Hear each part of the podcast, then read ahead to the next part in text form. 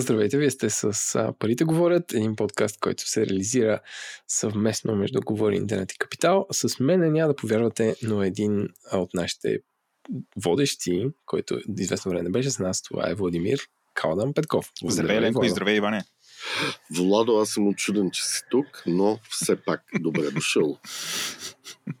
А, ние сме събрали тримата като казка, а, а, създателите на този подкаст да ви кажем, че а, местим този подкаст на едно друго място, което се казва парите-говорят.com, което ако слушате това през а, щастливо абониране през вашия ап, живот и здраве, ще получите следващия епизод без да правите нищо. Но ако до 3 седмици не получите нов епизод, а следващия епизод ще е супер интересен, а проверете парите-говоря.com за нашия нов сайт. Така, този епизод, да върнем темата, се базира на това как ще променят американските избори в света и по-конкретно как ще променят пазарите. Имаме изключително интересни гости, които а, с всеки от тях сме записвали по-отделно, така че останете с тях, за да ам, как да кажа, за да видите хора, които са много по-близко тази среда, живеят в Съединените щати а, и могат да коментират много по-наясно от нас какво се случва в момента там. Ам, Иван или Владо, имате ли коментар към изборите до момента? И за контекст, това го записваме на четвъртък, 5 ноември, 9.30 вечерта, преди да са приключили изборите, които чакаме да приключат от два дни. Да, все още не е, все още не е ясно кой ще спечели, въпреки че Джо Байден качели води.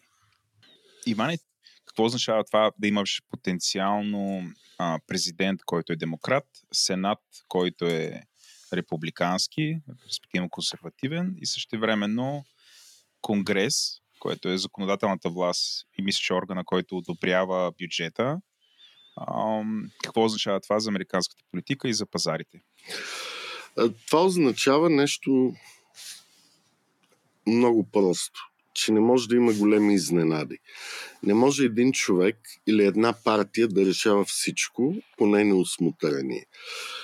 И затова виждаме последните три дни, че пазарите са относително нагоре, т.е. поскъпват, в зелено са отсветени, защото първоначално имаше голяма оплаха. Ако има заливане с една синя вълна която носят демократите. Но вътре в Демократическата партия в Штатите има много фракции. И едни от най, как да кажа, изявените фракции клонят доста наляво. И това притесняваше пазарите. Тоест те клонят наляво като по-високи данъци, по-големи държавни разходи, по-голяма уравноловка, разбиване на монополите в кавички в технологичния сектор и така нататък.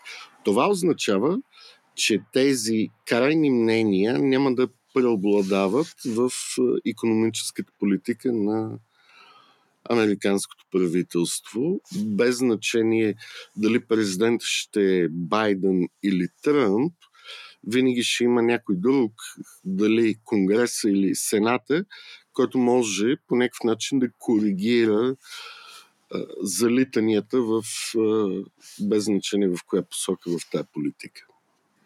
Добре, това, това, това някакси е common sense, някакси в нормални времена. Обаче сега в условията на глобална пандемия и потенциално глобална рецесия, всъщност това означава ли, че не знам, американското правителство ще бъде някакси по-с вързани ръце и няма да може да прави по-драстични завои или да реагира по-бързо, защото нали, от това, което виждаме, а, тези две партии са по много въпроси на крайно различни мнения. Нали, може ли това да блокира възможността им да взимат решения, следователно да са по-бавни, не толкова гъвкави и в крайна сметка економиката да загуби?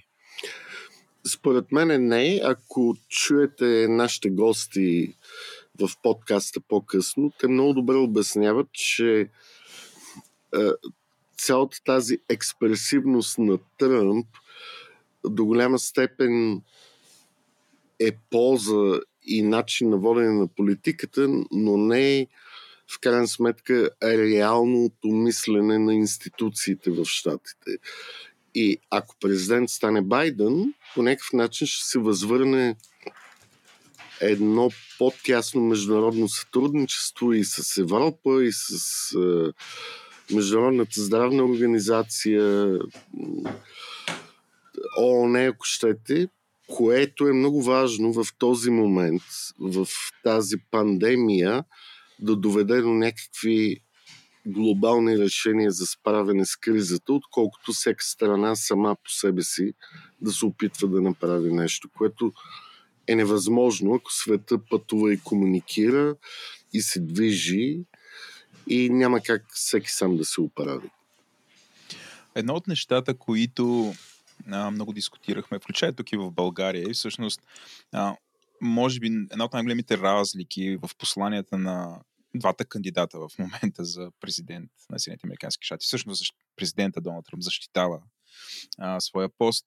А, Джо Байден е претендент, но едно от нещата, по които те се различават е как се отнасят спрямо глобалната пандемия и потенциалните мерки, като а, президентът Тръмп а, по-скоро, а, по-скоро демонстрира някакси по а, как да свободно отношение а, по въпроса за така локдаун. Тоест, той по-скоро не, не счита, че трябва да се да има локдаун, да се затваря економиката, докато Бо, Джо Байден е по, а, по-категоричен в тази посока, а, което може да доведе до а, сериозни Ам, нали, ако това се реализира, реализира в Съединените Американски щати, е много вероятно и в останалата част от да бъде реализирано, економиката да завие в съвсем неопределима посока. Ти как, как очакваш? Какво ще направят а, двата а, Джо Байден или Доналд Тръмп, ако спечелят изборите?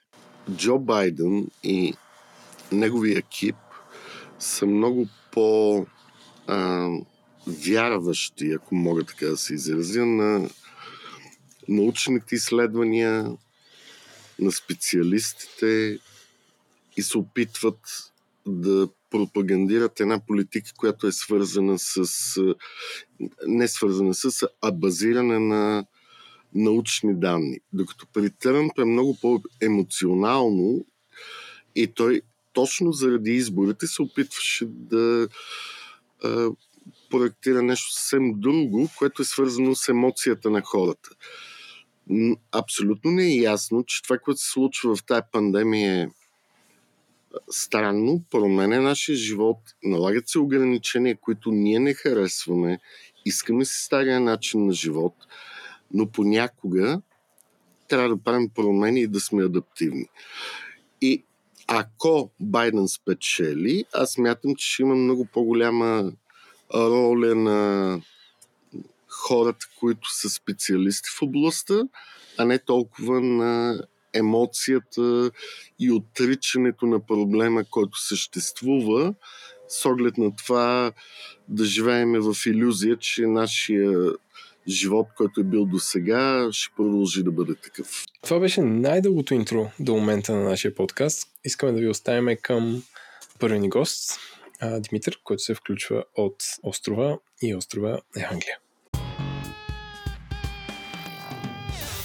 Вече при нас е първият ни гост. Това е Димитър Бечев, който се включва, съдейки по неговия телефон номер от а, Великобритания. Така че, Димитър, както винаги правим, ще те оставят и да се представиш на нашите слушатели. Здравейте, казвам се Димитър Бечев е, и съм е, старши сътрудник към Атлантическия съвет, който е мозъчен тръст или think tank, казано на чист български язик, в е, Вашингтон. А също така съм и гост тази година в Оксфордския университет. По тази причина е и моят британски номер. А, иначе последните 5 години а, живях в а, Съединените Американски щати, първо в а, Бостън, след това в а, Северна Каролина.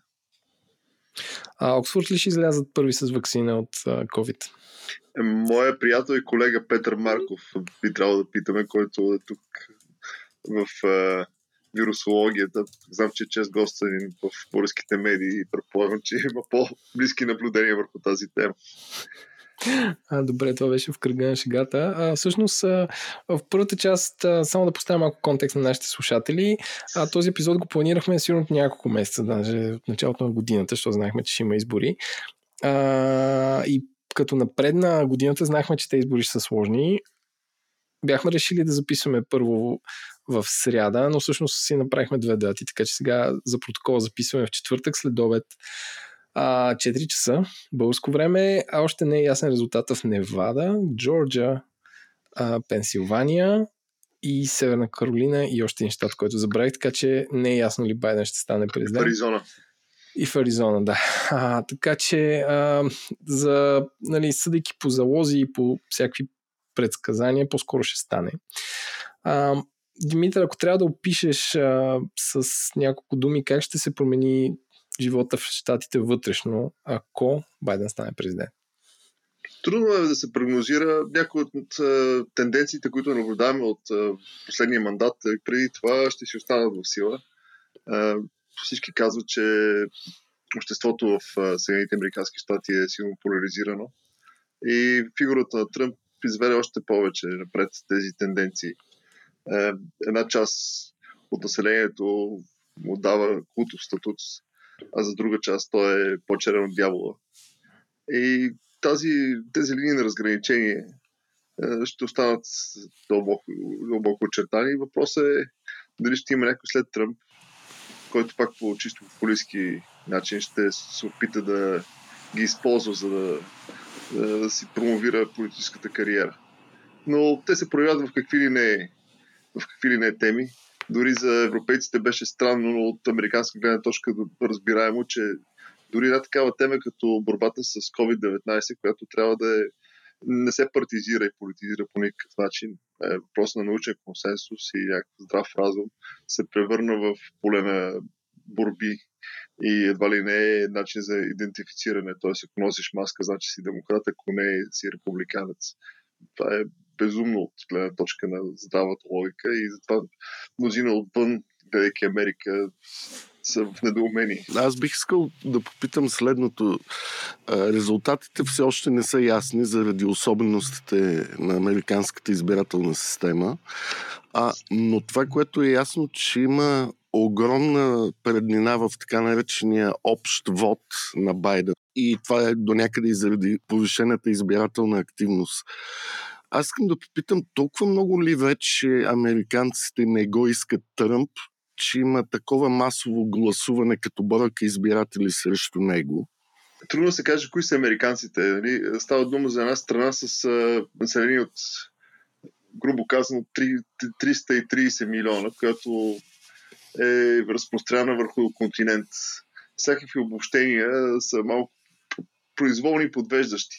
Както казах, една част за тях Тръмп е Господ Бог, за друга част въжи това, че той е просто дефект на демокрацията, нещо, което е аномалия и трябва час по-скоро да, да изчезне от, от хоризонта.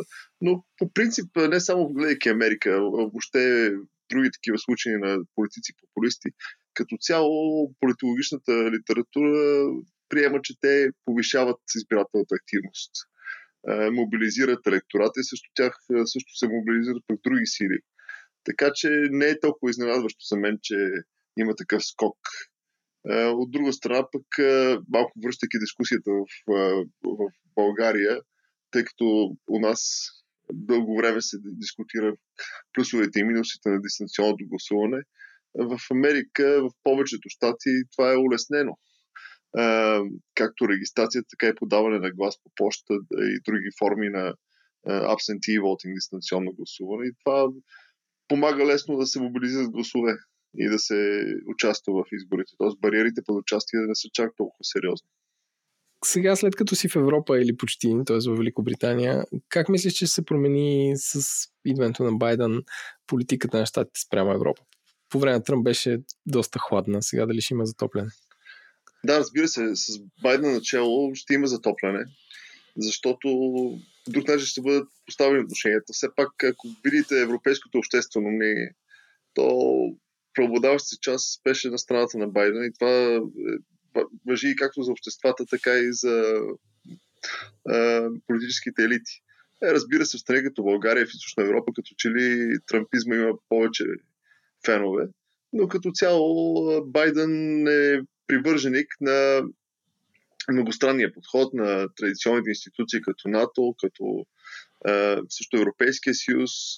А, не случайно тук сега преди малко слушах радиото, дебати в Великобритания, добро ли зло е Байден за тях и имаше някакъв а, такъв отчаян фен на Брексит и казваше, че Тръмп а, трябва да остане на защото Байден има зъб на Великобритания по повод Брексит, което е малко преувеличено, разбира се. Но това, което аз искам да кажа е, че е, отвъд личностите, много от проблемите между Европа и, или пък търканията и несъгласията, свързани с трансатлантическите отношения, не са функция на личността на Тръмп. Просто той ги натърти повече и проблематизира е, и стила му на политика е, и, гръмкото крещение ползването на социални медии ги постави в светлините на прожекторите, но те са си в сила. Ето, например, ролята на НАТО и това доколко европейските страни членки трябва да дават някакъв принос. Тази тема се влачи от десетилетия и при Обама също беше на дневен ред. Разбира се, беше дискутирана с много по-дипломатичен език. но мисълта ми е, че при Байден няма как да изчезне тя от, от полезрението. Друг, друг тип континуитет, и вече тук не говорим за отношенията между Европа и Америка, малко се отклонява, може би, от въпроса, е какво ще се случи между Китай и, и Съединените Американски щати.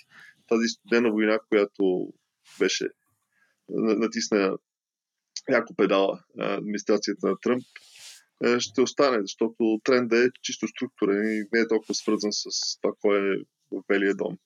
И вече за Европа ще трябва да се позиционира в нея. Къде, къде са европейските страни или Европейския съюз, ако говорим за институциите в Брюксел, до, до на страната на Америка, в, дори с рисковете от ескалация, или пък някакъв тип балансьор между двете страни. И това са много важни стратегически въпроси, които десетилетия имат значение за десетилетия напред. Тях си струва да подчертаем. Към този момент, Димитър, има ли някаква яснота кои са фаворитите на Байден за ключовите постове като Treasury Secretary, като State Department или е много рано да се обсъжда тази тема? Мисля, че е рано да се обсъжда. Има немалко хора в Демократическата партия. Все пак Байден е центрист, конвенционален политик – цялата тази банка от кадри, които са свързани с администрацията на Обама, и от преди това, те са налични. Има. Сигурен съм, че има страшно много кандидати. Това, което ще е интересно обаче, е, че ако си спомняте, когато Обама дойде на власт, е, че той запази някои от е, назначенията на предишната администрация на Буш. Е, идвам, но малко в моята област секретаря по отбранителни въпроси Робърт Гейтс той беше наследство от Буш. Обама в името на така, надпартийния подход го остави на, на поста си. Сега е интересно дали ще видим нещо в този стил от, от, от Байден. Е, има основание да не е точно така, тъй като администрацията на Тръмп беше много партизирана, много политизирана. Едва ли някой ще приеме. Но пък от друга страна заявките на Байден и това беше и тона в кампанията му, че той е над партиен човек центрист, готов е да подаде ръка и на отсрещната страна не бих се очудил да има и някакви такива значения, ако приемат, разбира се, хората от другия лагер. Защото в Републиканската партия нали, има една такава фракция, The Never Trumpers, хора, които бяха поначало срещу Тръмп, но пък не беше Хилари Клинтън приемлива за тях. Байден като че ли беше по-лесен за, за смиване. Ако следите социалните медии, и пак с риска да се отклоня малко, имаше този Lincoln Project, който лансираше какви не интересни клипове и може би хвана някакви гласове. Та, в тези среди сред републиканците, сред естаблишмента, може да има подадена ръка, но пак това е чисто спекулация. Не е ясно. Нека първо пък да, да стане, ясен, че, да стане ясно, че той побеждава, което може би ще стане днес или утре, с 30 договор часа, и тогава да видим кои ще са значенията. А то днеска ми попадна някакво изявление на републиканския сенатор Мич Маконал, който очевидно мисли, че републиканците ще запазят мнозинство или най-малкото блокираща квота в Сената. И общо заето изявлението му беше в стил, че няма да допусне назначения в администрацията, които трябва да се одобрят от Сената, които да са крайно леви или популистски от, от, гледна точка на различните фракции при демократите. А, да, е много хубаво, че го споменавате него, защото така хората много не имат върху тази непревара за Сената, обаче тя е толкова важна, може би. Ай, да не е чак толкова важна, но е не маловажна, е, както на преварата за Белия дом.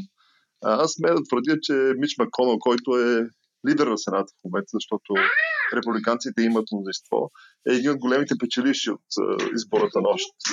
Запазвайки мнозинството, най-вероятно, и отървавайки се от Тръмп също евентуално, той се оказва в ролята си на най-важния фактор в партията, а той е от крилото на естаблишмент, нали? не е популист, не дължи кариерата си на Тръмп.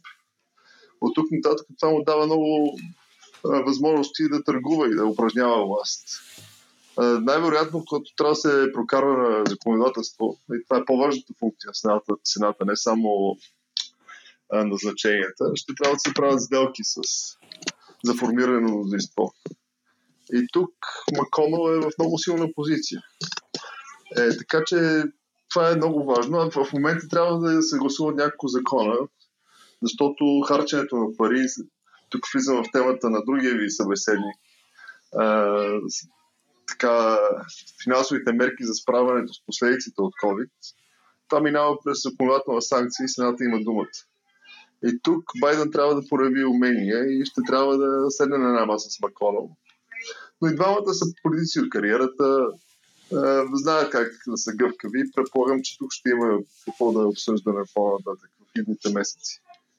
В смисъл от януари нататък, разбира се. Да.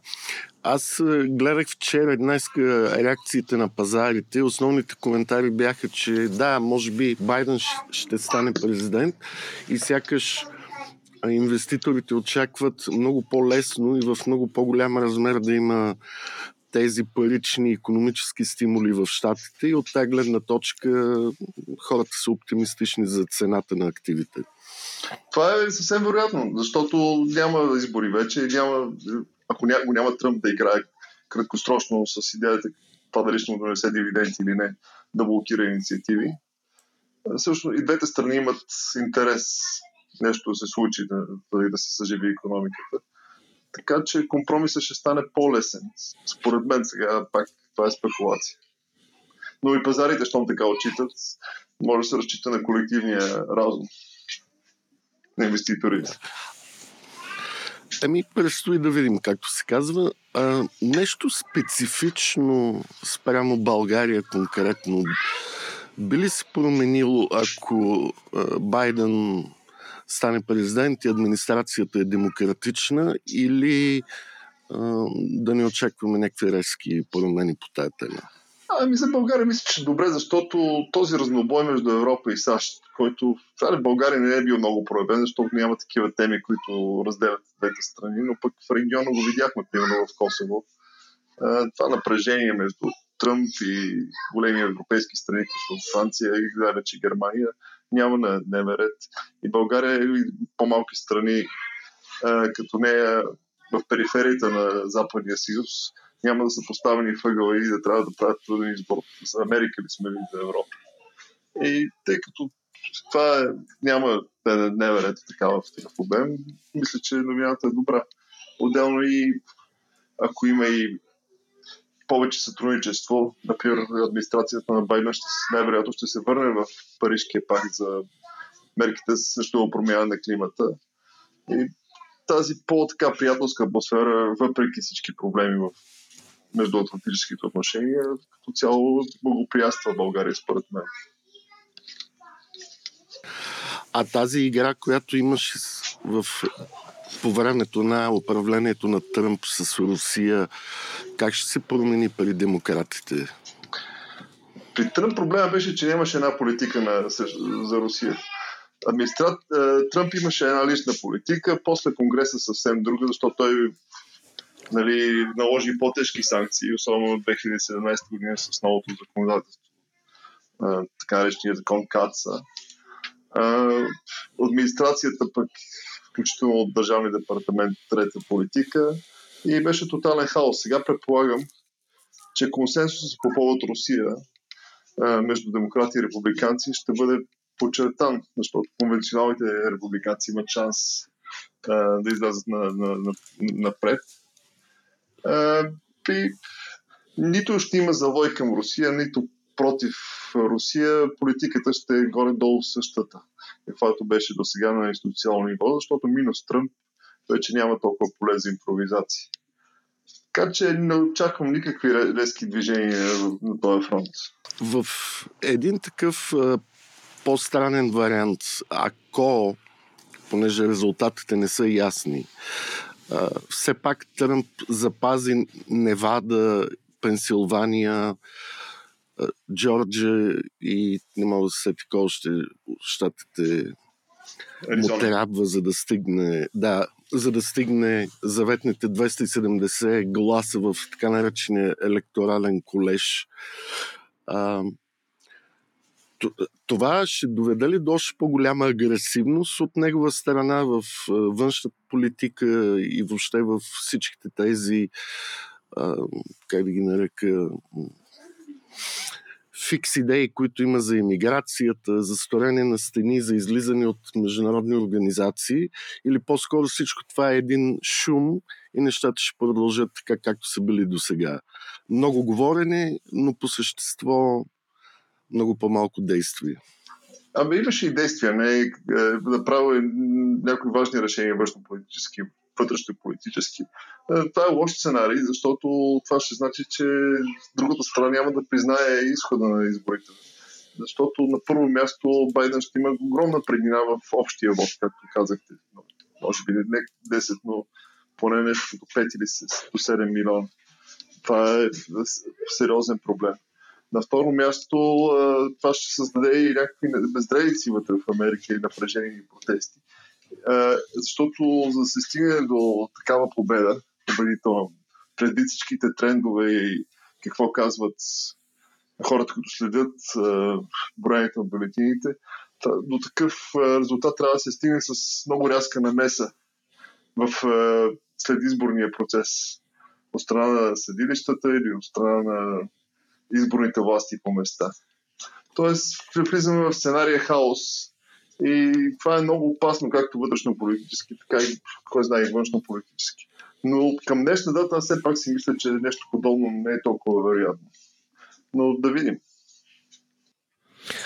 Аз имам следния въпрос. Обама като встъпи, а, той имаше една много тежка криза за управяне.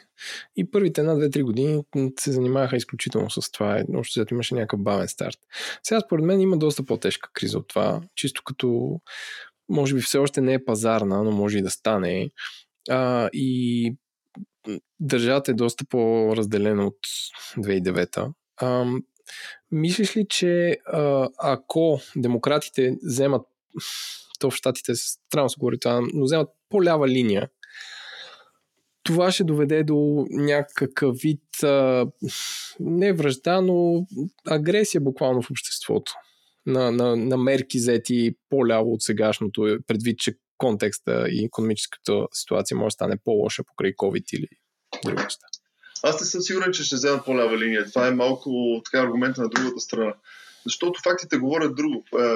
Сега, умерените демократи наделях. Пърни Сандърс не спечели номинацията.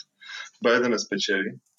И то с гласовете на малцинствата, между другото, защото си спомняте, че нещата се обърнаха в Южна Каролина, където вота на американците даде крила на Байден.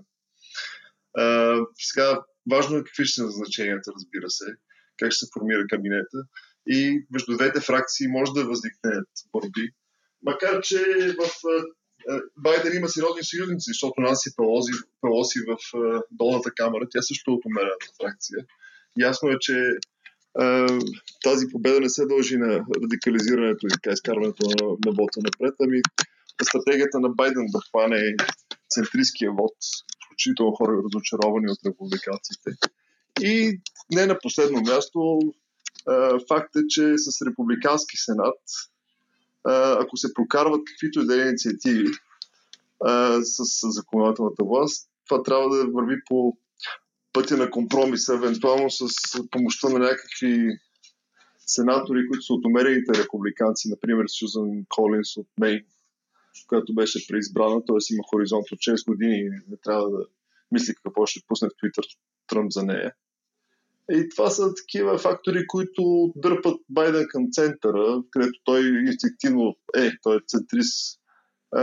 И не очаквам някакви резки леви завои, макар че все пак демократите трябва да покажат, че имат някакви, така, някакви неща, но пък да вметна малко, че идеите за ляво и дясно са малко изкривени в Америка нещо, което в Европа е предмет на консенсус и буквално центристка политика в Америка минава за, за крайно ляво. Примерно идеята, че трябва да има обществено здравеопазване. И, и така нататък. Байден ще, ще се опита, може би, да направи завой по темата за данъчните поправки. Урязването на данъците, които постигнат Тръмп в началото на управлението си, когато имаше мнозинство в Конгреса.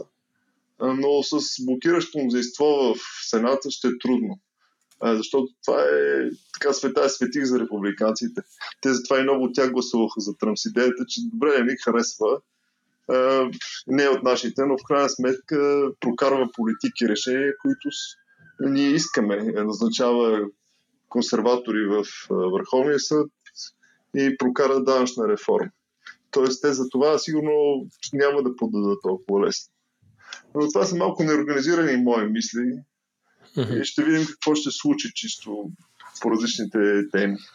А, аз за финал имам следния въпрос, който е а, супер спекулативен и да кажа нашите слушатели, че това не е съвет за инвестиция. Ако ти трябва сега да си купиш акции на 5 американски компании, кои 5 би избрал?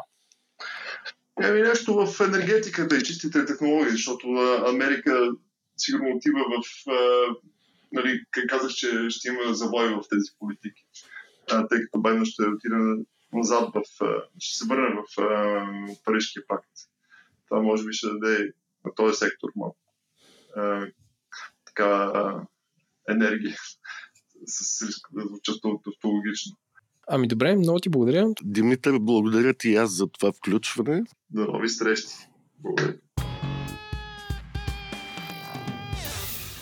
Вече сме с втори ни гост а, в нашия изключително американски брой, който отразяваме как изборите в Съединените щати, все още най-голямата економика в света, ще се отразят на пазарите.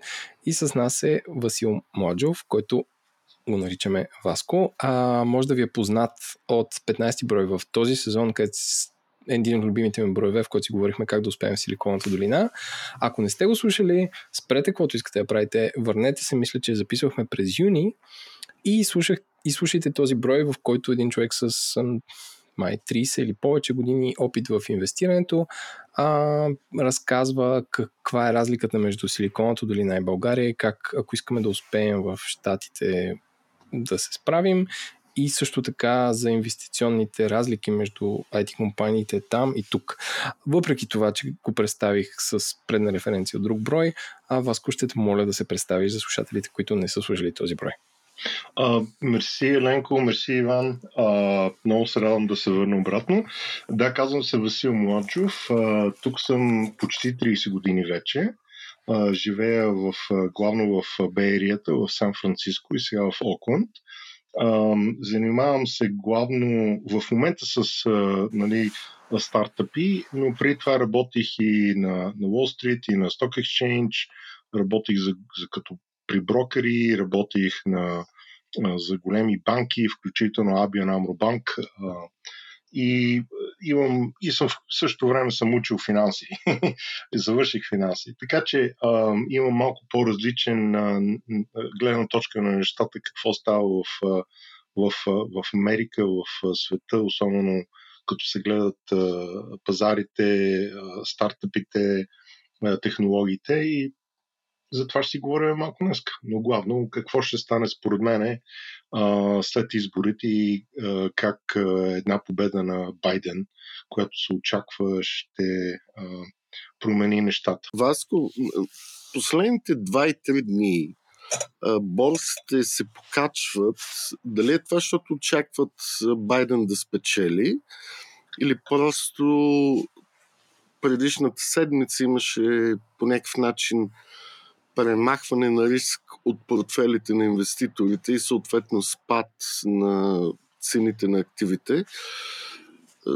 Какво се случва в момента? Тоест, хем има неяснота кой ще е президент, хем пазарите са зелени последните три дни. Да, да, значи пазарите на а, миналата, миналия петък, а, четвъртък, сряда, майче беше, паднаха на 26, майче Даун Джонс беше паднал на 26,5.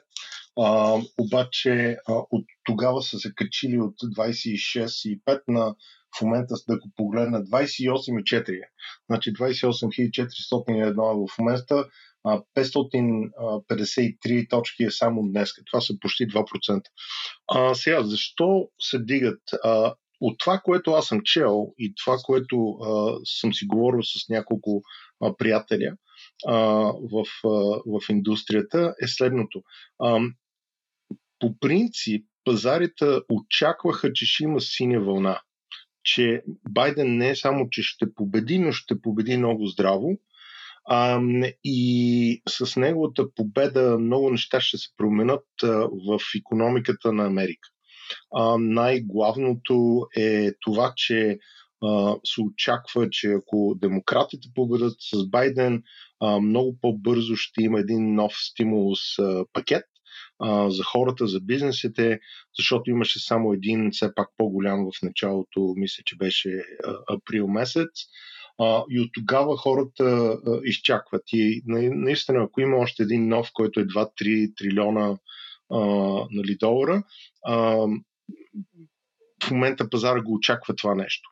А сега, а, пазарите се дигат още по една друга причина, че не само, че Байден побеждава или се очаква да победи, защото в момента ако погледнем, значи в момента са 253 гласа за Байден, 214 гласа за Тръмп, 73, 71 гласа в момента са нали, не се знае точно къде са, но е, повечето анализатори смятат, че Байден ще победи с много малко. А, какво означава това? Означава, че а, ако Байден е президент, а, Другия проблем е, че демократите не можаха да, да вземат а, Сената. А, не можаха да вземат тези четири нови места, не можаха да обърнат а, местата на, на четири сенатора. И, и това означава, че те трябва пак да се занимават а, с а, Мич Маканал и с републиканците. А, и тяхните ръце фактически са завързани. Те ще могат да направят много неща от гледна точка на какво става по света, как държавата се оправя с, с определени закони, но таксите, които Байден искаше да наложи, да дигне на корпорациите и на хората, които правят над 400 хиляди долара, няма да се получи. Почти няма шанс. И по тази причина пазара се дига.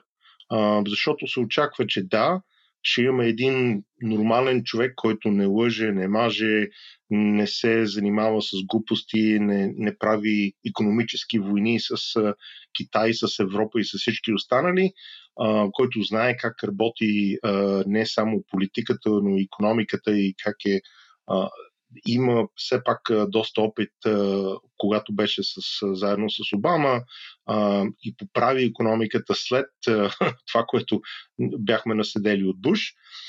И по тази причина хората много са ентусиазирани, че ако Байден е на власт и в същото време обаче не може да дигне таксите, това означава, че маркетите и все пак нали, пазара трябва да се дигне нагоре. Това е бързия отговор, без да влизаме много на дълбоко. Тоест, пазарите харесват завръщане към нормалността, очакват, да. очакват по-голям економически стимул от бюджета и от Централната банка, което шорт-търм, т.е. краткосрочно е позитивно и затова Точно. го отчитат в цените на активите нагоре.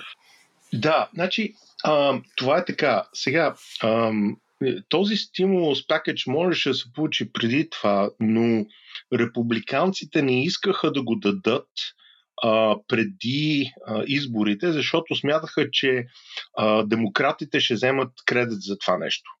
В същото време а, демократите малко сега се натискаха и не искаха пък и републиканците да вземат кредит. И малко, нали, независимо каква е истината, една от причините, че не стана преди изборите, точно заради това, че никой не искаше да, да инфлуенсва, да, да помогне на другата партия. А, което е малко тъпо за мен, ако ме питате. Според мен, ако беше станало това нещо преди изборите точно, Тръмп сигурно щеше да има още повече хора, които да гласуват за него. Имайте предвид, че Тръмп почти мисля, че някъде към 70 милиона вече гласуваха за него. Към 72 мисля, че са гласували за, за Байден. Не съм погледнал тази сутрин а, какъв е точният брой, а, но за мен това беше много голяма грешка. Защо има такъв страх в голяма част от бизнеса и хората, че вече демократическата партия в Штатите и големи фракции в нея много отиват в така нареченото ляво пространство, а, което не е толкова привлекателно за бизнеса и по някакъв начин за богатите хора. Естествено, да. ти каза за това, че Сената ще бъде коректор на тези инициативи, но, но дали наистина има някаква опасност от завръщане на много по-леви економически не, не, политики? А, абсолютно не. А, значи, първо, а, Байден самия, а, включително и Камала Харес, нали, която е неговото VP, а, са, те са много централисти. Те не са а, толкова вляво, колкото Бърни Сендърс и други. А, Байден никога не е казвал, че примерно ние трябва да имаме а, здравна система, като, която е социално абсолютно за всички хора което, примерно, Бърни Сендърс иска и други.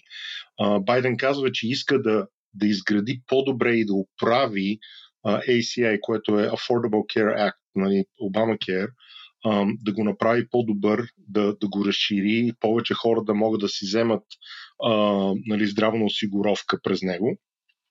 Uh, сега, едно от нещата, които някой се притеснява, че Байден иска да сложи минимална заплата от 15 долара на, на федерално ниво а, републиканците казват, че това не е работа на, на, на държавата да казва. Всеки. А, Просто да поясниш какво значи 15 долара на федерално ниво. Тоест, че ти, ако си в Мисури и в а, Сан Франциско, ще си минимум 15 или в смисъл защо да. това е противоречива мярка? Да, значи, защо, защо първо, защо, защо да, демократите искат? Защото, а, първо, а, нивото на живот пада за хората, които са с нали, без образование и работят нали, разни по-лоши работи. Дали си чистач, дали прави, работиш в един Макдоналдс или където и да бъде. И, примерно, ако живееш в един щат или в един град като Сан Франциско, където един, а, за, да, да, да, един наем за едностранен апартамент ти е 3000 долара на месец, ти просто не можеш да, да живееш тук. Камо ли да си платиш найема, други всички други неща. Много хора трябва да работят две или повече работи, за да могат да се поддържат да живеят в един град като Сан Франциско. И цялото нещо е, че когато се дигне този стандарт, това ще помогне на всички хора на тяхния стандарт на живот. А, и много хора няма да трябва да взимат помощи от държавата. Сега, бизнесите казват, да, да, обаче ако го направите това нещо, аз трябва да уволна хора, аз не може да, ги, да си ги позволя. А, а в същото време имайте предвид, че има места в, в Штатите, където нали, минималната заплата е 7-8 долара. Сега, може би там стандарта на, на живот не е толкова висок като Калифорния или Нью Йорк или някъде другаде, но, но все пак това е.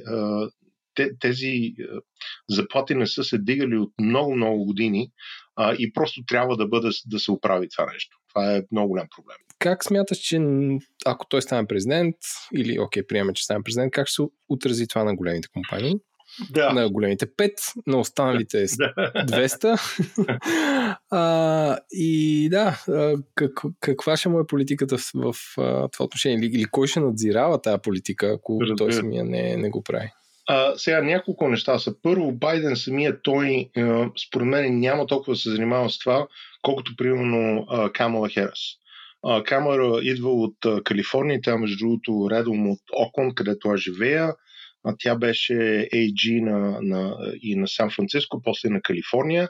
И тя се занимава с а, стартъпи и, и големите хай-тек компании а, с, за много-много години. А, сега, от това, което аз чета и виждам и чувам, е, че големия тек, нали, става дума Microsoft, Alphabet, което е parent компания на, на Google, Facebook, Twitter, всичките тези компании в момента поддържат Байден. Apple, доколкото знам, са платили 3-4 пъти повече пари са дали на, на, на Байден, отколкото на Тръмп. По принцип всички го правят това нещо. Те дават и на двете, компа... на, на двете кампании в крайна сметка, но Apple са дали много пари. Защо го правят това? Защо? Защото в момента Тръмп има отворил война главно с Китай. Китай е много важен партньор на Америка и на големите тек компании. Телефоните се правят там, части се правят в, в Китай а, ние изкупуваме много материал, за да, за да живеем за всичко. А, софтуер се продава на тях и обратно. А, големите компании Silicon Valley в момента поддържат главно Байден. Има компании като Oracle и CEO-то на Oracle, които примерно дават повече пари на, на Тръмп, но това е на лично ниво, не е на ниво на компанията, доколкото знам. А, но, но пак те просто искат. Сега, защо? едно от главните неща е иммиграцията. А, значи, Байден, напра... Тръмп направи много а, големи промени от гледна точка на иммиграцията, която контролира какви видове специалисти могат да дойдат в Силиконовата долина или в Америка по принцип да работят за стартъпи. А, и това нещо се отрази много лошо на, на на тукашната економика в стартъп а, живота в Силикон Валей. и независимо какво става в момента с COVID и а, как хората могат да работят а, от цял свят, нали, през, а, от тяхните домове, от хотели, откъдето и да бъдат, нали, да бъдат digital nomads, хората искат все пак а, да не се занимават с такива глупости, а, които а, Тръмп направи. В същото време Тръмп а, се опитва много здраво да наложи а, да, да, да отида обратно да, да, да атакува законите за а, на social media компаниите от гледна точка, мисля, че се казва 320 или 230 се казва закона, а, който а, защитава social networks като Twitter и Facebook а, от словото на тяхните юзери. Нали, ако някой сложи нещо... Да, няма те все едно имат индемнити. Те имат индемнити, да. И Тръмп е много ядосан за това, че примерно Twitter в момента а, му флагва всеки втори твит, защото пише глупости и лъжи а, и а, той се ядоса много за това, че неговите 80 милиона и колко фолуърс не могат да четат неговите неща много лесно. Васко, аз все пак имам един такъв въпрос. Разбирам, че до някъде тази, да го наречем война или противопоставяне с Китай, често Тръм го използва за вътрешно-политически цели. Да, но, да. но не е ли едно от важните неща там, това, което се касае за IP. IP. И, да. и именно големите IT гиганти, които от една страна искат да имат емиграция, за да имат относително качествени, но по-ефтини служители, но от друга страна не искат Китай да им копира продуктите и след това да ги пушва към света като TikTok или Baidu да. и така нататък. Тоест той да. си много контроверсия от цялото нещо. А, а, абсолютно съм, съм съгласен. А, те компаниите в Америка са много а, ядосани на Китай за това, че ако те искат да правят каквото и да искат нали, бизнес в Китай, те трябва да си отворят своето IP и да, го, нали, да им го покажат, те да могат да го използват. А, това е много голям проблем, съгласен съм. А, но също време а, тази война, която, а, економическа война, която Тръмп направи по начина, по който се опитва да, да се наложи не само на, на Китай, но на всички останали, а, не помага по никакъв начин на, а, цялостно на, на тек компаниите а, и на економиката. Защото цените на всичко, между другото, в, в Америка са се дигнали. Ако аз влеза в магазина и искам да си купа каквото и да бъде, цените са се дигнали на, на телефони, на храна, на, на абсолютно всичко. Е, мисля, че единственото, което... И, и, и то не само в Америка, но Да, много, много интересно. Официалният измерител на инфлацията и в Америка, и в Европа е на някакви абсолютно поносими нива, но реално цените на активите да. са толкова високи, че разделението между бедни и богати в кавички расте с огромна сила. Да, е, това е нещо друго, което е много интересно. Имайте предвид, че по времето на COVID, а, точно тези а, топ а, хай-тек компании, а, Microsoft, а, Google, а, Facebook а, и така нататък, а, правят в момента някакви абсолютно рекордни а, профити. А, Amazon. Просто хората не искат да ходят в магазина. Аз пред, пред, примерно не съм влизал в магазин за определени стоки, освен храна, от сигурно от повече от година. Мисля, че трябваше да влезе един път, защото трябваше да купа някакви фулмастри и ги нямаше в, в, нали, в малкото магазинче, където аз пазарувам. А, всичко аз си купувам от Amazon. Нали, просто на телефона ми е цък, цък, цък и на, на следващия ден го имам. А, и много хора правят също нещо. И, и всички тези а, бизнеси и хай-тек компании в момента растат невероятно и правят невероятно много пари по време на COVID. А, но, но те ще правят още повече пари, ако не трябва да се занимават с, с, а, с един президент, който непрекъснато не се знае какво ще твитне днес или утре и това как ще атакува пазарите, как ще промени тяхната цена на, на едно нещо или на друго. В момента за това, примерно, че а, Байден е, ще бъде евентуално президент, но той няма да има Сената, защото Мич Маканал е а, и нали, Сената още е червен, а, цените на, на много компании за, за солар панели, за а, renewable energy по принцип а, паднаха много.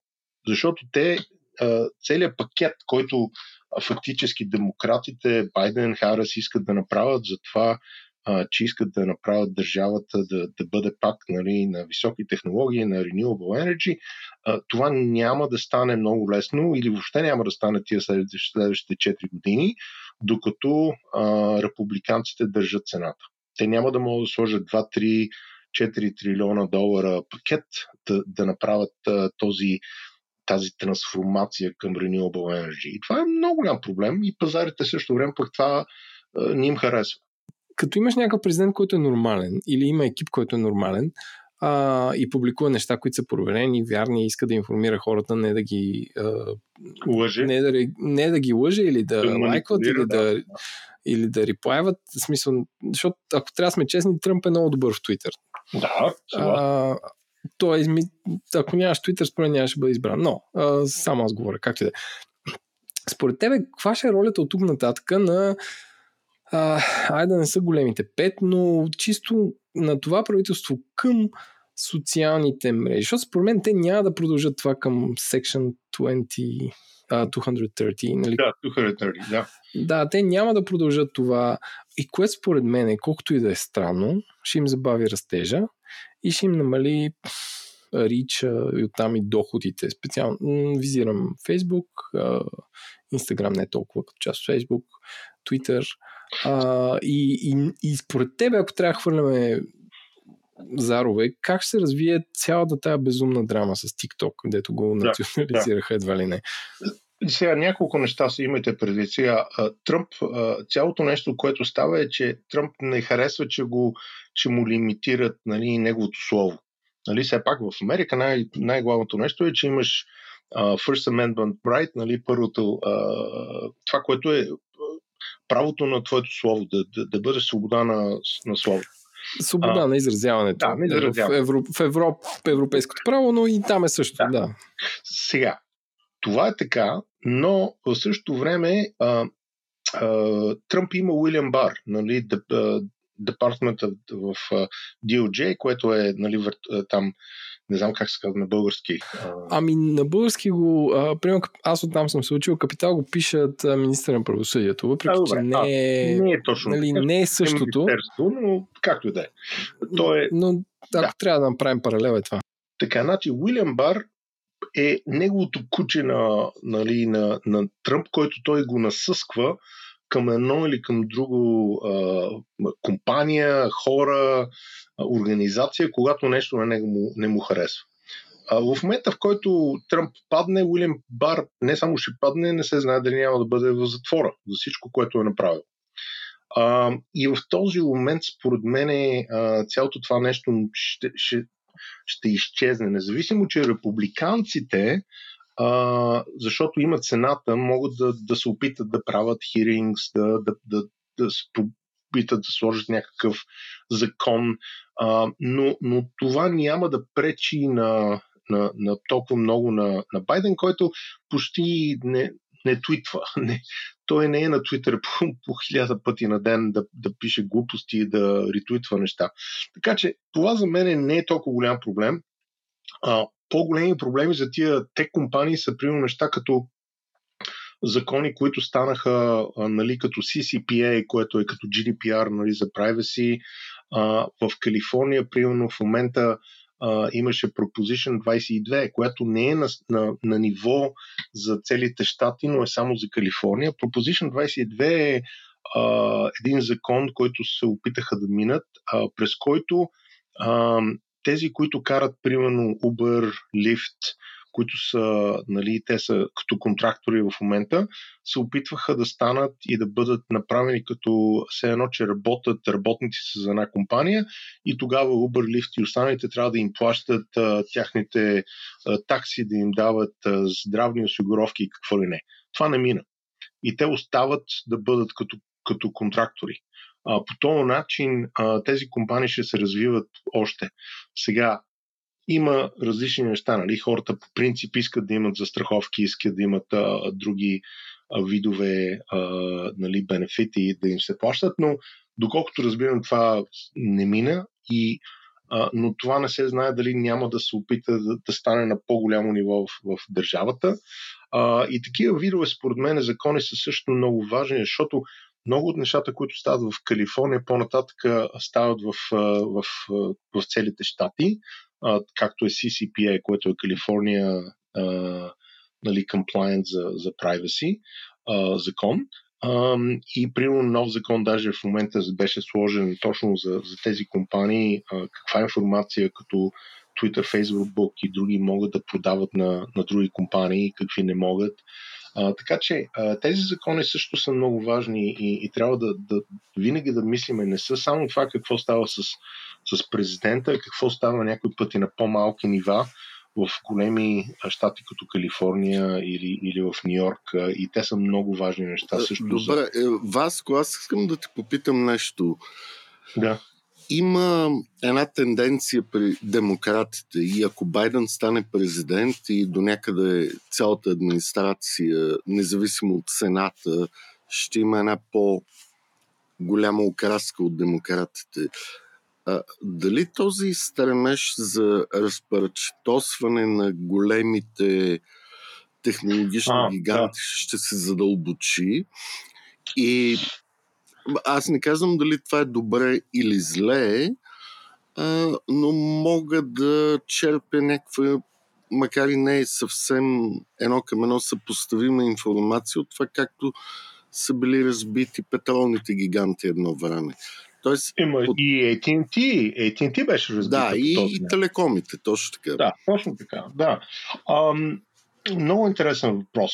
Ам, а, не смятам, аз по принцип е интересно, защото не, не идва а, това нещо за разбиването на тези компании, не идва само от политиците.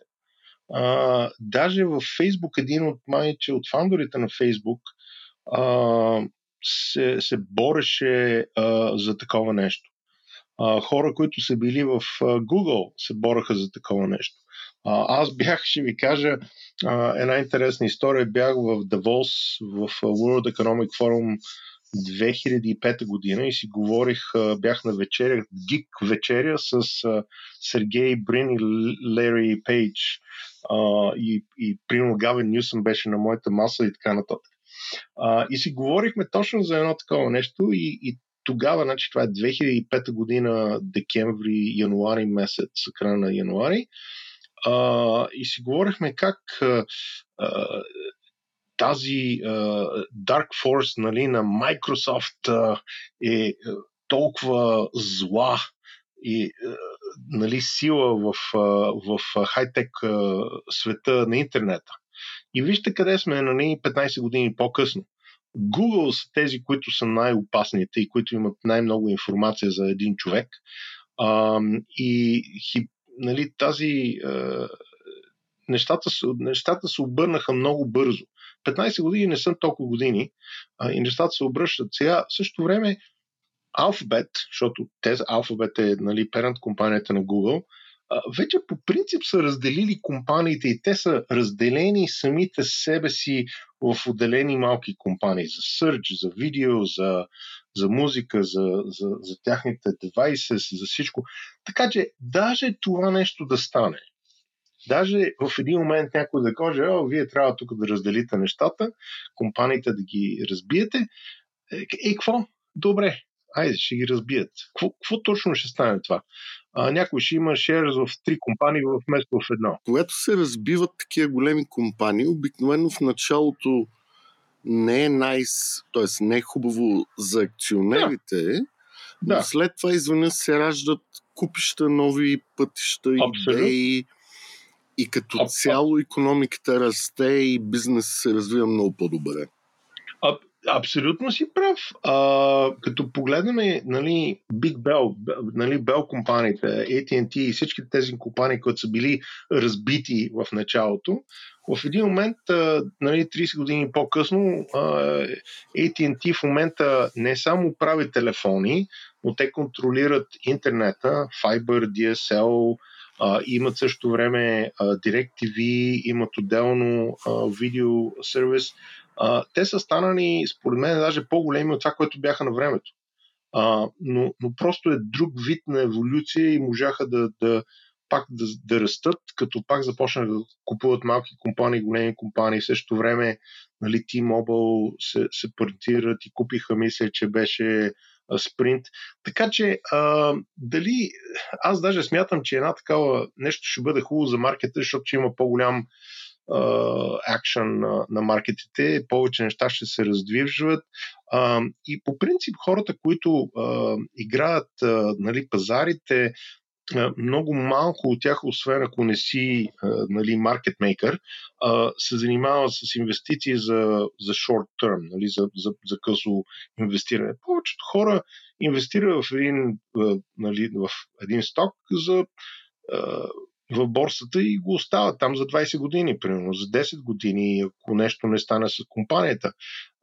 Не смятам, че това в края на деня ще, ще направи някаква беля на, на инвестициите. Ще има нещо, някои малка корекция тук и там, но не смятам, че е голям проблем. Е, добре, а, аз сега искам да цитирам едно изследване, което се циркулира между инвестиционните банки, че за последните 30 или 40 години, без значение точната дата, а,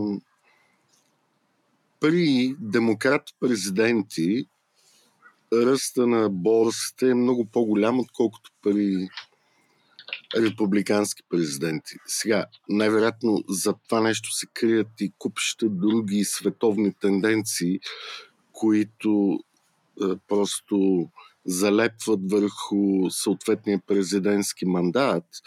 Но смяташ ли, че наистина при Байден пазарите в Штатите специално ще бъдат в много по-добра форма? Ам, сега, това, което става последните 20-30 години, които аз съм бил тук, не съм, това не съм го изследвал много, но знам малко за него. И, и доколкото ще се опитам все пак да си кажа мнението.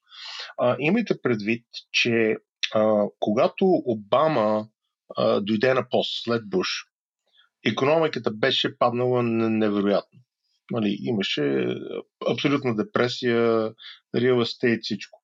А, той наследи една економика, един маркет, който беше много надолу. А, ако погледна даже а, нали, колко беше надолу, трябва да го погледна, но а, когато ти вземеш един маркет на много ниска точка а, и ако се, се опиташ да го правиш, а, нали, и, и, и имаш растеж на економиката и на всичко, а, маркета, нали, маркетите растат. В случая на това, което а, а, нали, Тръмп нали, и примерно Барак Обама, Барак Обама е някъде към 150% се е дигнал за, за там 98 а, а, с, колко е той е месеца, когато той е бил нали, президент. В същото време Тръмп за тези 40 колко месеца, които е бил той президент, е фактически само 28% се е дигнал. А, значи 20, чакайте да погледна сега. Това, което гледам, че едното казва, че 62% се е дигнало а, в същото време, когато, ако се гледа на същото ниво за 4 години, а, Тръмп е 28%. Имаме предвид, че все пак коронавирус нали, удари нещата. За същото време Обама е бил на 62%. А през цялото време, което Обама е бил президент, е 150% дигане на Дала, нали, на Дал Джонс и, и се е дигнал в сравнение с него. А, просто това е много голяма разлика. А, и, и и, и винаги, и, и когато беше Клинтън, а, беше станало същото. Една от причините е, че републиканците, примерно, много харчат пари. Нали, uh, National Debt много се дига. Uh, uh, харчат, правят, влизат в войни, които струват милиарди долари, трилиони долари. Това не е ли хиперстранно? Че точно републиканците харчат имат големи бюджетни дефицити. Да, демократите, демократите, които трябва да са тези, които го правят, те всъщност е, по някакъв начин те е, трябва да оправят да. магиите на, на републиканците винаги. Това е. А, вижте, хубавото нещо в този случай, че мога да отидеш да направиш един Google Search и ще ти покаже истинска статистика, истински данни и това не може да се успорва. Просто а, номерата и разликата е невероятна между това, което, какво правят републиканците, какво правят демократите. А, и, и, и не е само това, че пари се харчат повече, но се харчат по начин, по който не прави никакъв смисъл. А, този а, такс а, промени, които Тръмп направи, те помагаха главно на милионери и на хората, които правят много пари, на големите корпорации. Е, той а, няма усещане за другите хора. Той не, не само, че няма усещане, не му пукат другите хора, независимо, че има почти 70 милиона, които гласуваха за него. Но той не им пука за, за, за, за това, какво ще стане с а, нормалния реднек, нали, който е селение, на който работи, който в момента ходи крещи с автомат, ходене горе-долу и с знамена. Не му пука, не само, че не му пука, но в момента имайте предвид, едно от големите неща а, е, че а, републиканците и Тръмп се опитват другата седмица да, да бъдат във Върховния съд, да се опитат да свалят за 30-40 път вече се опитват да свалят Обама Кер което е нали, Affordable Care Act. Главната а, система за здравеопазване на хора, които нямат, примерно, друг начин да вземат застраховка, защото те имат, примерно, проблем с диабет, с сърце, с това, това. И а, това ще е, е, е, е, това е много голям проблем. 20 милиона човека в момента са на тази, на тази застраховна система има над 130 милиона американеца, които имат такива видове заболявания, които нали, се казват pre-existing, нали, те са станали преди това, по-рано. А, и ако тази здравна система е няма, а, а, нали, и тези хора няма да могат да имат здравна осигуровка. А, има 9 милиона в момента хора, които 9,3-9,4 милиона американца, които имат COVID. това вече се смята, че имаш pre-existing condition, а, защото то а, наранява сърцето, наранява дробовете. Това всичко е за пари. това, нали, просто всяко нещо, което става и което правят републиканците, а, е, е за повече. Ня... Кой ще прави повече пари? И, и те го правят за това, защото компании отзад, които са здравни компании или фармацевтика компании, им плащат за това нещо. А, да ви дам друг пример, нали, като се говорят за всичките тези неща. Една бутилка инсулин, ако имате диабет, ако трябва да си я купиш и ти нямаш осигуровка, Ила и Лили прави линия инсулин, примерно се казва Humalog. Една бутилка струва 360 долара. В България се дава безплатно този инсулин на хората. Ако имате застраховка, това струва примерно 25 долара на бутилка. Но трябва да плащаш за тази застраховка, примерно, ако ти нямаш, примерно, работа и трябва сам да си купиш застраховка, примерно казва се Кобра, ако си работил и загубил си си работата, едно семейство от 4 човека, а, моята застраховка беше 1800 долара на месец. И в края на, на годината тия пари аз не можех да си ги махна от таксите. Те не ми дадоха, не ти дават кредит за това, че си платил 18 000, 19 20 хиляди долара в, так, в, за, за това, че имаш застраховка. А, искам да те питам, така за финал. Добре. А, нали, пак един голям дисклеймер. Това не е подкаст за инвестиции и не ви съветваме да следвате тези съвети. Това е чисто за информация, забавление и така нататък. Но ти в момента, след като горе-долу е ясно, че Байден ще спечели, в кои пет американски компании би инвестирал? Или сектора? Да, а, значи в всичко ще бъде хай-тек компании, специфични компании. А, Амазон според мен няма никой да, да го спре. Тесла според мен ще бъде една невероятна компания, която ще се дига още повече. Едно от нещата, което също е интересно, не е хай-тек въобще, но са нали, тези, които правят канабас, нали, които правят марихуана. Още няколко щата в момента легализираха марихуана и, и различни видове такива дръгс. И иначе всичко, което се занимава с мобилно e-commerce и, и, и, и телеком, според мен, са най-главните. Значи, дали това ще бъде Microsoft, дали ще бъде Amazon, дали това ще бъде а, Google вид компании, а, според мен никой няма да направи грешка в тях. Това е моето лично мнение. Аз не съм financial advisor, не съм FA, нямам Series 7, нямам това или 11, така че нали, не го взимайте това, но, но погледайте, по, погледнете ги тези компании, следете ги и според мен всички тези неща ще се дигнат много а, и ще бъдат много интересни. Добре, много ти благодарим. Мерси, Еленко Иван, много и благодаря аз. Всичко хубаво и приятна вечер. Вече сме с Галина Петрова, която е журналист в BG Voice в Штатите. А, здравей, Галина! Здравейте, момчета! Благодаря за поканата. Иване, признаха ни, че сме момчета все още. А, аз съм, за тебе не знам, Владо. Но, но нека все пак Галина да се представи. Да, Галина, разкажи ни къде, къде работиш, какво е BG Voice, а, кой град се BG Voice е BG Voice е най-голямата медия за българи в Съединените щати и Канада. Тя съществува от 10 години и е базирана в Чикаго, където съм и аз от 10 години. И с тази медия ние бяхме временно част от българската, първата българска телевизия в САЩ, която по-късно се твори. А в момента сме запазили основния екип, който всъщност откри тази телевизия. И сме останали с едно малко студио в Чикаго, където имаме радио за българите тук, вестник който излиза всяка седмица за българите в Канада едно издание, в САЩ друго издание и съответно по някой път имаме и лайвстрим от различни мероприятия в САЩ. С това издание имах възможността вече втори път да отразявам пълната президентска кампания в САЩ. А, през 2016 пътувах а, да отразя цялата кампания и сега тази година още не е приключила, но тази година също а, приключих една цяла кампания. Ето един такъв въпрос към теб.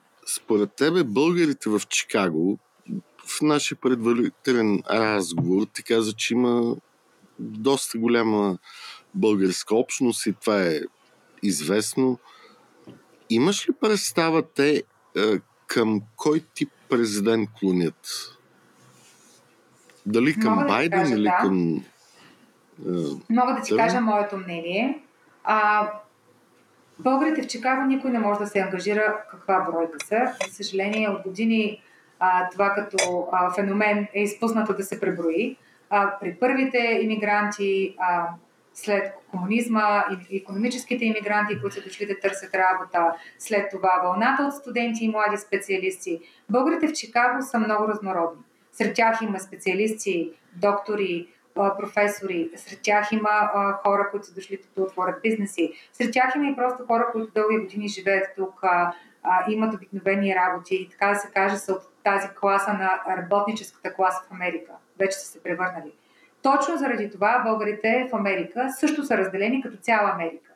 Има много от тях, много, които са вокални в социалните мрежи и казват, че подкрепят Тръмп. Има и такива, които не го подкрепят. Аз, според мен, повече българи подкрепят Тръмп, отколкото го не го подкрепят. Според мен, лично. Как Моите може да си обясниш това? Да, как го Мога обясняваш това, защото... Да. Мога да си го обясня с фактора, че аз също не смятам, че той е толкова лош. А, защото тук не говорим просто за персоната на Тръмп. Той може да е неприятен, а, може да прави много неща, които не са, да казва много неща, които са нелицеприятни. Може да прави неща, които са някой път смешни. Но в крайна сметка това е една много голяма система. САЩ е система. Тук не говорим просто за един човек. Да, той е лицето. Много неща не са правилни това, което той направи. Но като цяло хората го харесват, защото те искат да видят, че нещо се променя. Че, не, че се работи по болезнени за тях теми. Темата болезнена преди да дойде Тръмп на власт беше економиката.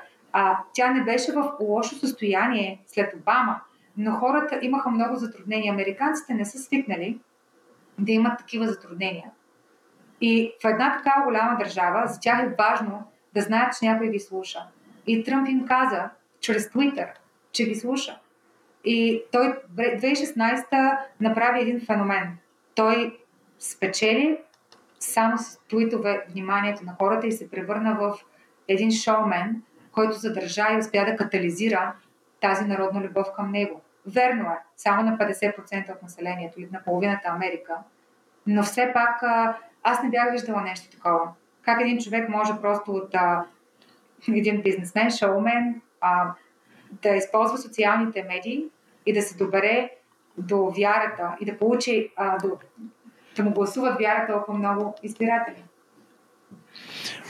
Ако се върнем за самите избори, които са в момента, аз гледам картата на... Нали, ти, каза, ам- американците, които искат промяна, гласуват за Тръмп по някакъв начин. А, аз това, което виждам обаче, че всъщност големите градове, не просто големите градове, градовете гласуват за Джо Байден. А, това какво значи, че градското население не иска промяна или има нещо друго, което ги дразни в президента Тръмп в момента? Може би а, неговата економическа политика не е толкова важна, ами а, всъщност това, което той отприщи а, по отношение на а, човешките свобода, а, а, нали, white supremacist, а, човешките свободи и така нататък, а, може би това започна да дразни много повече градското население.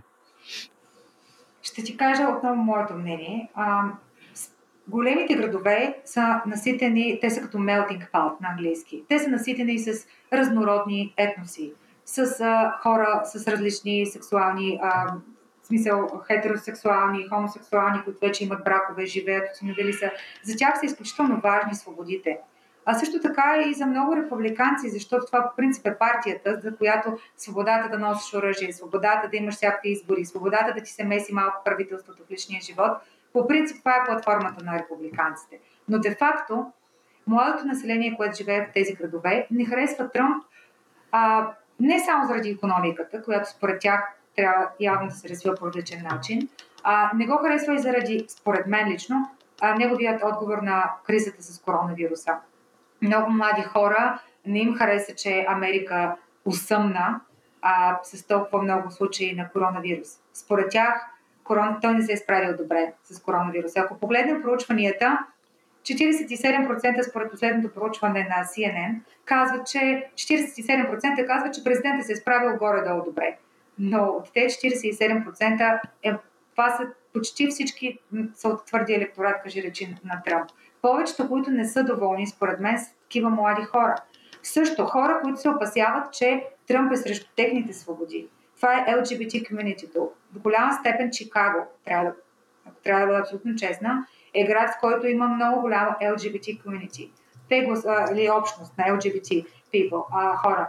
Те тук гласуваха и за кметицата а, също така, защото тя е жена, тя е а, хомосексуална, има съпруга, съпруга а, и освен това е афроамериканка. Те гласуваха за нея заради цвета на кожата и нейните а, това е тя каква е като човек. В същото време Чикаго има огромни проблеми в момента като град.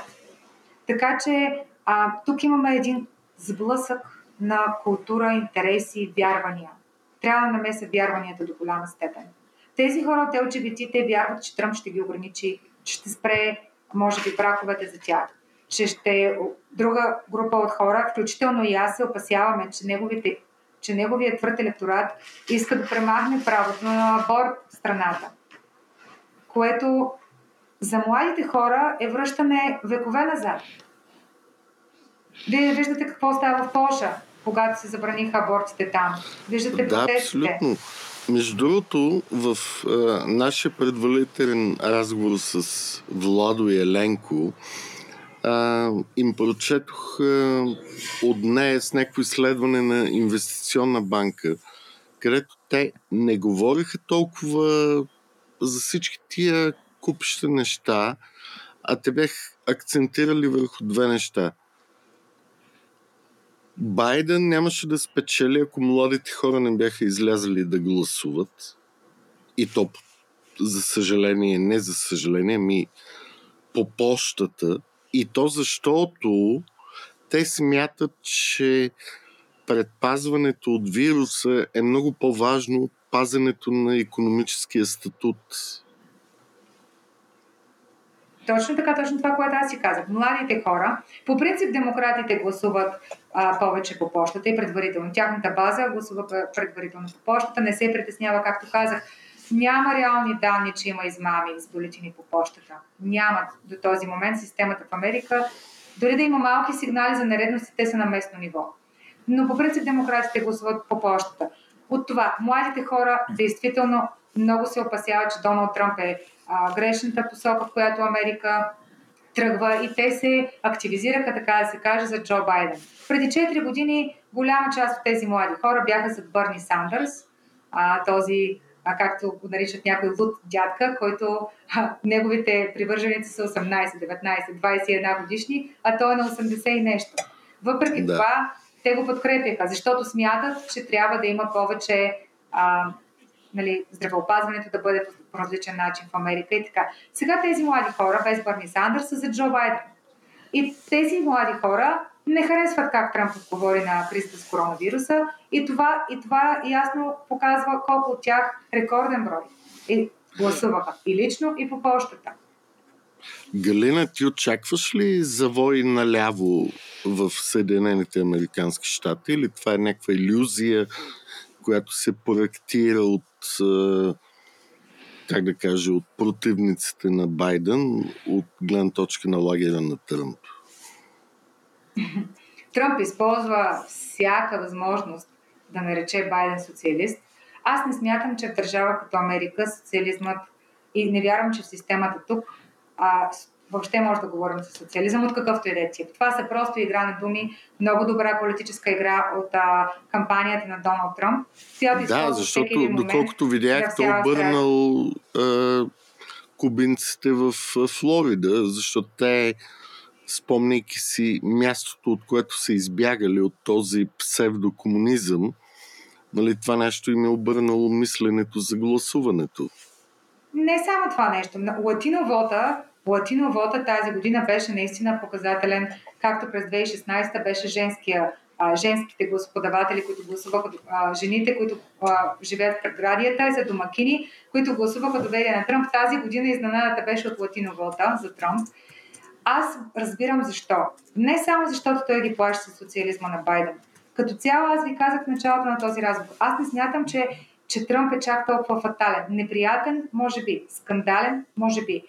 Но аз не смятам, че системата, както е построена в Америка, ще му позволи неговите съветници, ще му позволят да направи а, голяма грешка спрямо брой гласоподаватели и цяло население малцинства в Америка. Не смятам, че той ще бъде лош за малцинствата.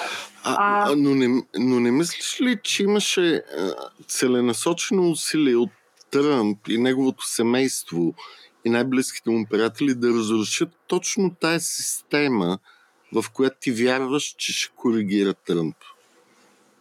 Смятам, да. Виж, а, в този момент а, той за 4 години преживя, две години се опитваха да го свалят с импичмент от власт. Той още от началото на президентството си до, до сега, докато все още не знаем дали той ще остане президент, постоянно всеки ден се бори в легални битки. Постоянно. А, но като цяло... А, то обича да това. Да прескочи. Ами, не му пречи, не че го обича, не му пречи. А, те не го оставиха и един ден просто да, да бъде само за политика да става въпрос. Битката през цялото време беше за неговата личност. Това, всичките съдебни дела за порно актрисата, за стриптизорката, с която е бил, всеки ден, всеки ден това са нападки. И в крайна сметка ние не можахме да се концентрираме на това той какво е приел като, и писал като президент и не. Всичко се сведе до неговия характер, което е жалко за американската демокрация, защото тук хората много лично, много лично, но което е жалко. Жалко е за една такава голяма държава, в която свободите са много важни. Къде би сложила пари в тази ситуация? Моето лично мнение, отново, личен опит, лично мнение, с 10 години тук.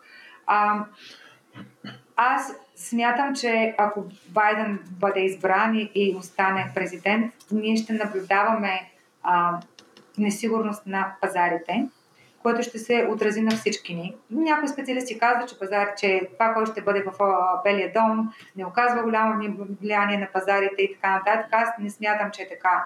Причината коронавируса се случи през март.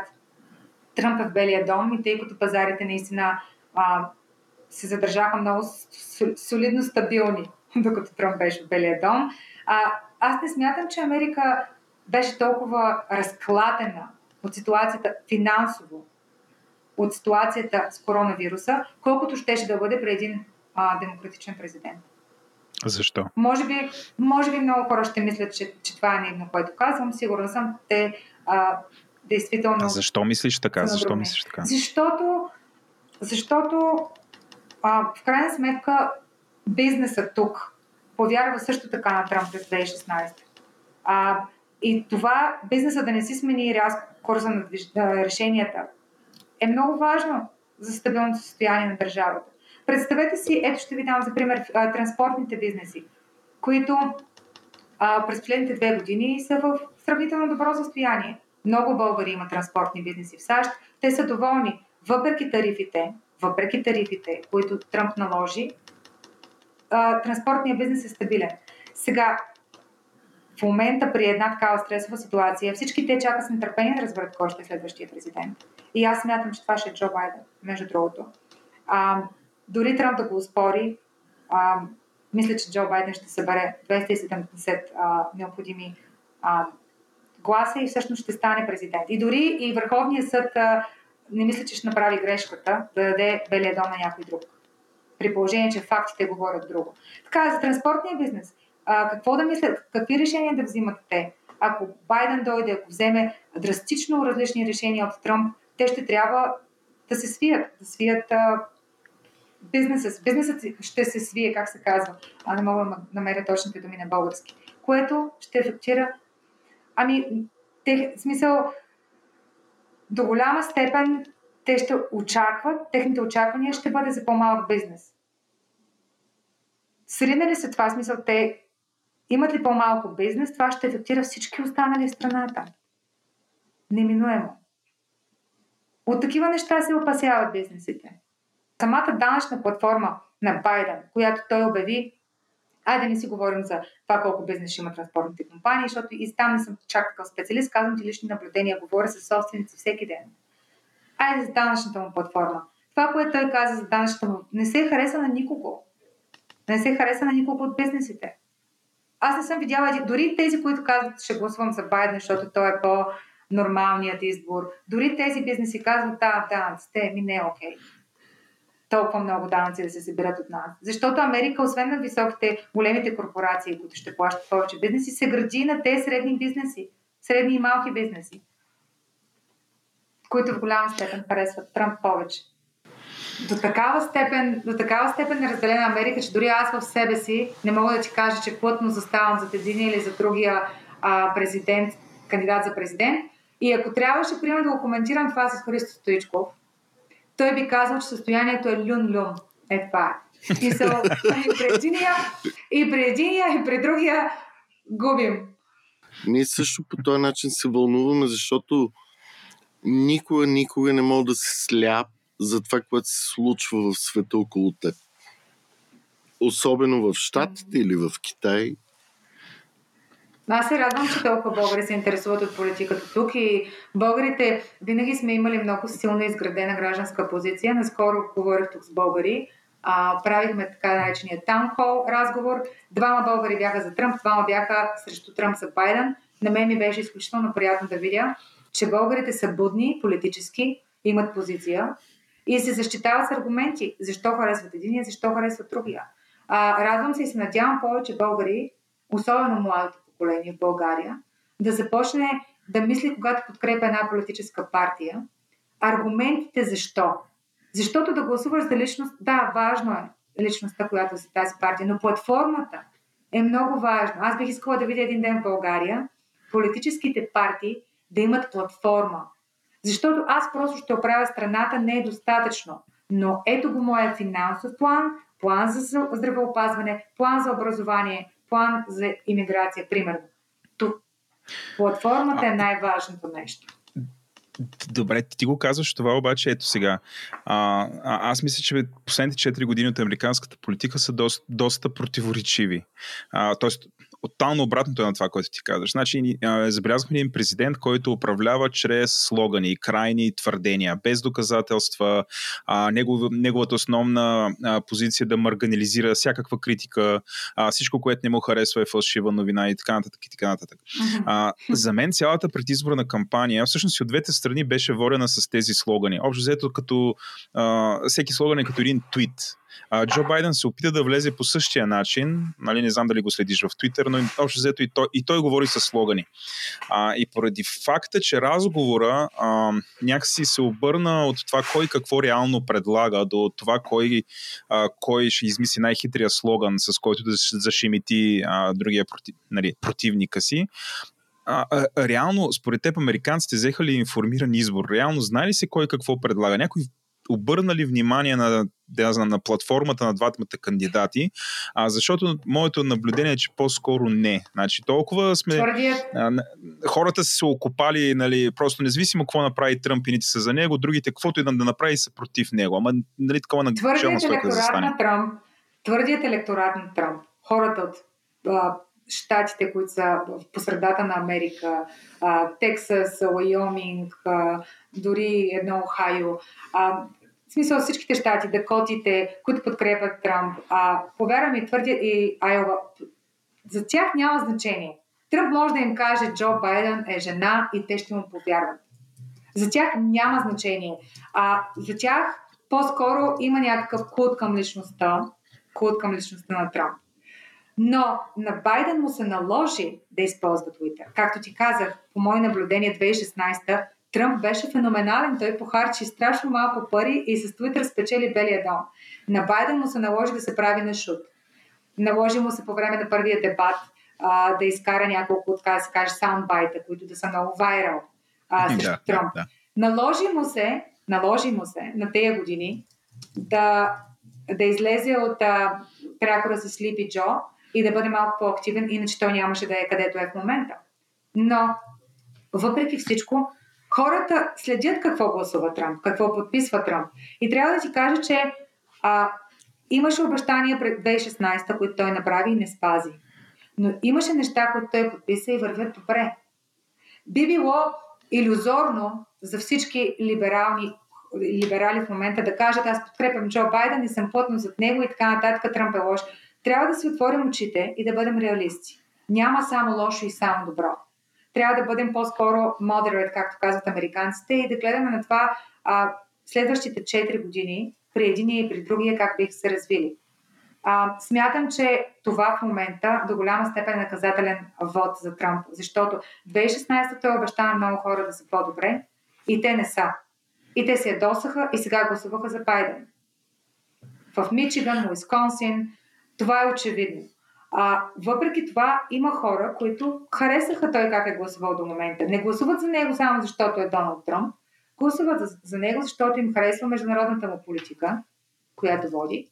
И също така им харесва а, състоянието на економиката в страната, дори по време на коронавирус. А, чудесни думи за завършка на нашето интервю. Изключително много ти благодарим за времето, което ни отдели и ще се радваме и за напред да си говорим за всичко свързано с американската политика и още Съединените американски щати. Аз също ще се радвам. Благодаря ти, да. наистина.